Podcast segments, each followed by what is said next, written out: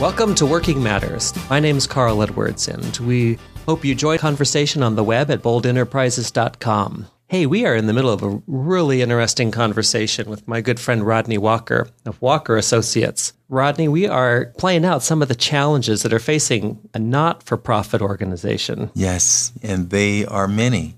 And they are many. Yes, you know, but we have some solutions today. Yeah, you aren't daunted by any of them. And and that's really the point of the series and the point of all that we're doing here is that problems are not our enemies and the challenges are not things we need to be afraid of. They're the realities we face. Yes. And when you got different structures, you face different challenges. And in the not for profit world, one of those is how do you evaluate as you go forward whether you're accomplishing your mission or not? You don't have profit goals. It's often has to do with um, making the world a better place or changing people's lives. And it's, it's just not easy. Yeah, you know, there, I think you said it best at the very beginning. Every organization, including nonprofit organizations, have common stress points, and uh, measuring the effectiveness of the organization is one area that definitely needs focus as well. Maybe we should start there. I mean, for profit companies have financial obligations and shareholders holding them accountable, but do you really need to measure? Do you really need to keep track?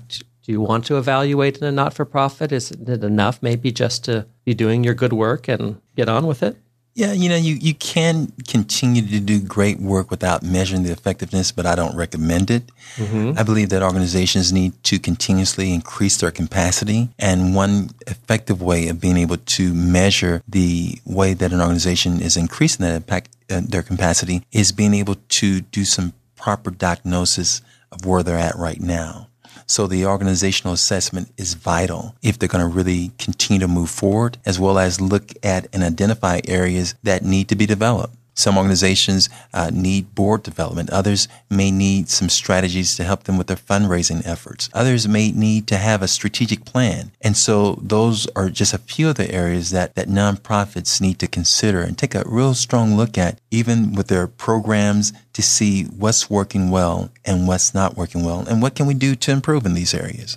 Well, let's throw out some a few areas that would be helpful to check in on since we don't, you know, aren't in it for the uh, almighty buck in this case that, that doesn't serve as the helpful tool that it is in other organizations. But what are we looking at? The general areas I understand, but how do I know when I need to pay attention? Well, I recommend that organizations take a look at a number of different areas. Board is one of the first ones that definitely would take a look at because the board is governing the organization. If you don't have proper governance, then it impacts the entire organization. It's kind of like the foundation for the organization. And then if the nonprofit has an executive director, there needs to be assessments and evaluations done on that particular board member as well, I mean, on that particular um, executive director as well as the board needs to do some self-evaluation of themselves to make sure that they are being effective. Then you go on, you, you can start looking at some of the programs uh, within the context of the organization.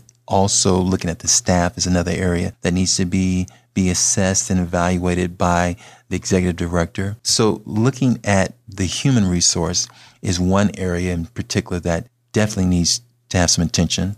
But then you also can uh, look at the programs and services of the organization and begin to do evaluations with them. One of the things I recommend with nonprofits is that as they start looking at doing programs, that they set up evaluation mechanisms from the start of the program. So they already know from the beginning, this is how we're going to evaluate this program by having some very clear objectives, goals already set from day one. This is what we want to accomplish. So it makes it a lot easier to go back and say, is this working or not? So if I'm evaluating, let's start with the human component, the, the director, and we've got, we're going to look at these different areas. Give me some categories or some standards or some expectations that would be something that you could visit regularly, that would actually be concrete, that would be something that you could look at and discuss. As a board or as as with an individual? For example, are you talking about like the board working together um, with the executive director? Well, let's let's take uh, the individuals just who are on your staff team. Okay. So everybody's working real hard. You got a good buy-in, and you're plugging away. And so you want to look at and evaluate: if there's capacity to, for more, you want to tap into it. But what are some of the concrete standards that you would say you could actually look at instead of a more subjective, you're not working hard enough in my point of view? Sure, sure.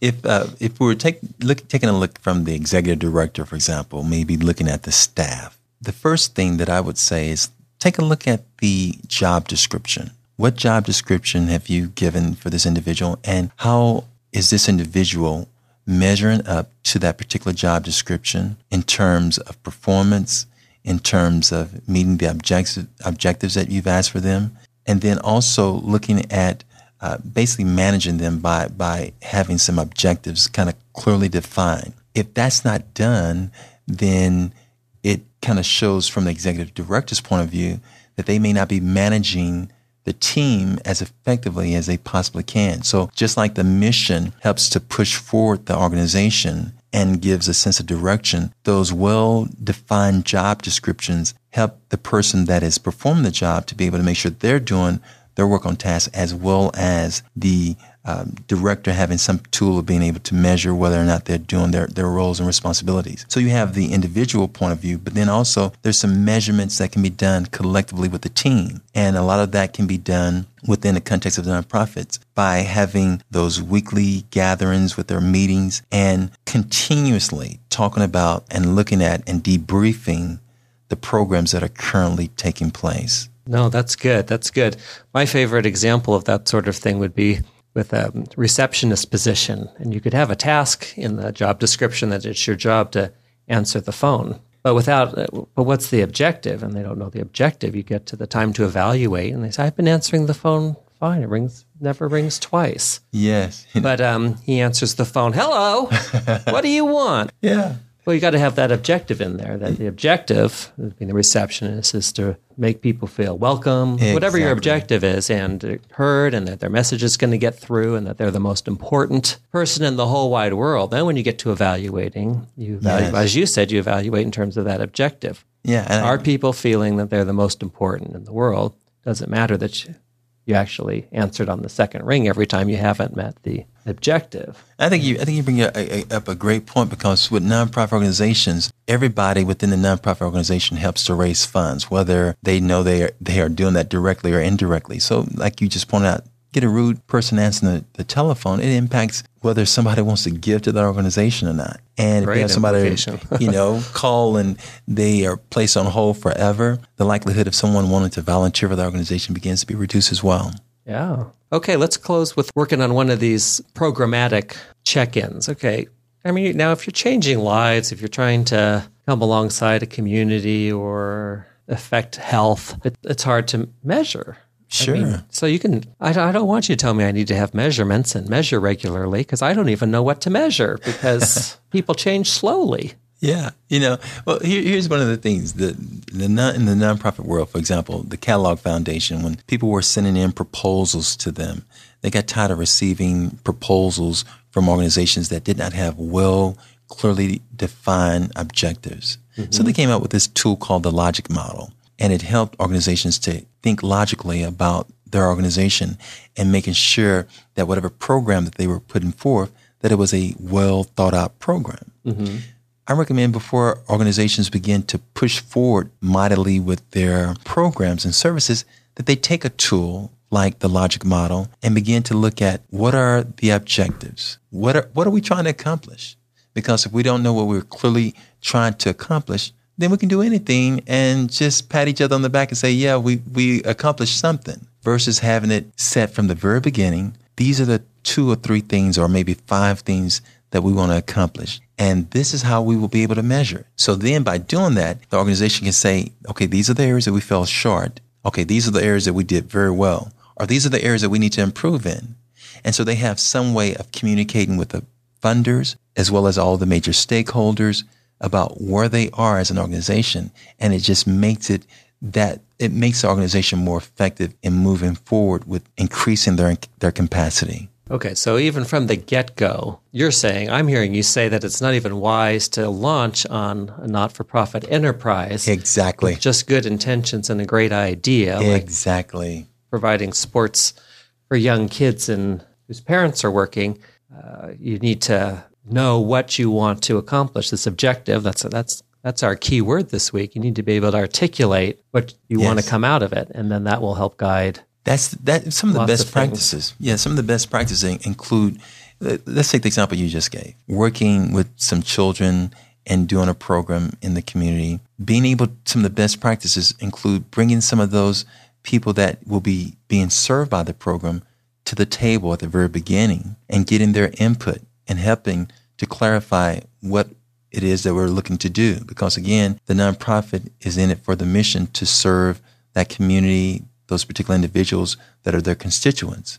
So if we can clearly define what it is that we're trying to accomplish from the beginning and get the buy-in and the support of those that will be impacted by the program, it just strengthens the overall program and is able, it helps the organization to move forward quicker and more efficiently. Mm, that's powerful. The infamous NGOs all over the world now, the um, non governmental organizations that you have to wonder if that goes on sometime because there's so many of them involved sure. in certain areas and they're all acting with passion about what they believe is best, but they're all doing completely different strategies and you know it may or may not be what the community or the country is actually needs or requests. They might just be bringing their good hearts and their ideas for what sure. would make it things you know, work.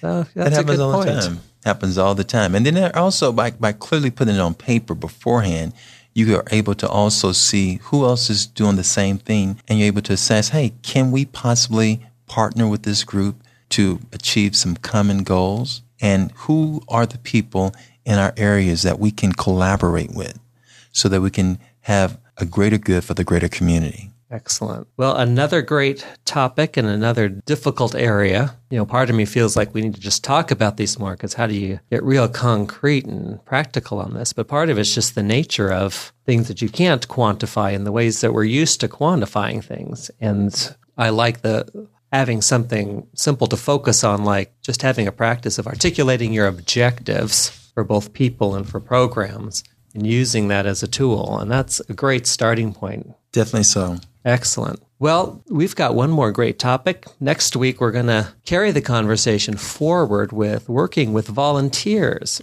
So um, many not for profits depend their staffing needs on people whose involvement does not involve financial compensation. It's not their livelihood, which is wonderful, which is, is just so fantastic. It's unbelievable. And yet creates another set of complications for how to hold people accountable and motivated. So that will be fun to get into. Yeah, look forward to it. Well, thank you for joining us. Join us on the web at boldenterprises.com. Interact on these topics and with my blog. Um, Rodney, where they can find you where on the web? They can go to www.waa.b as in boy, z as in zebra. Thank you, and we will see you all next week. Thanks for joining us. This podcast is a Bold Enterprises production.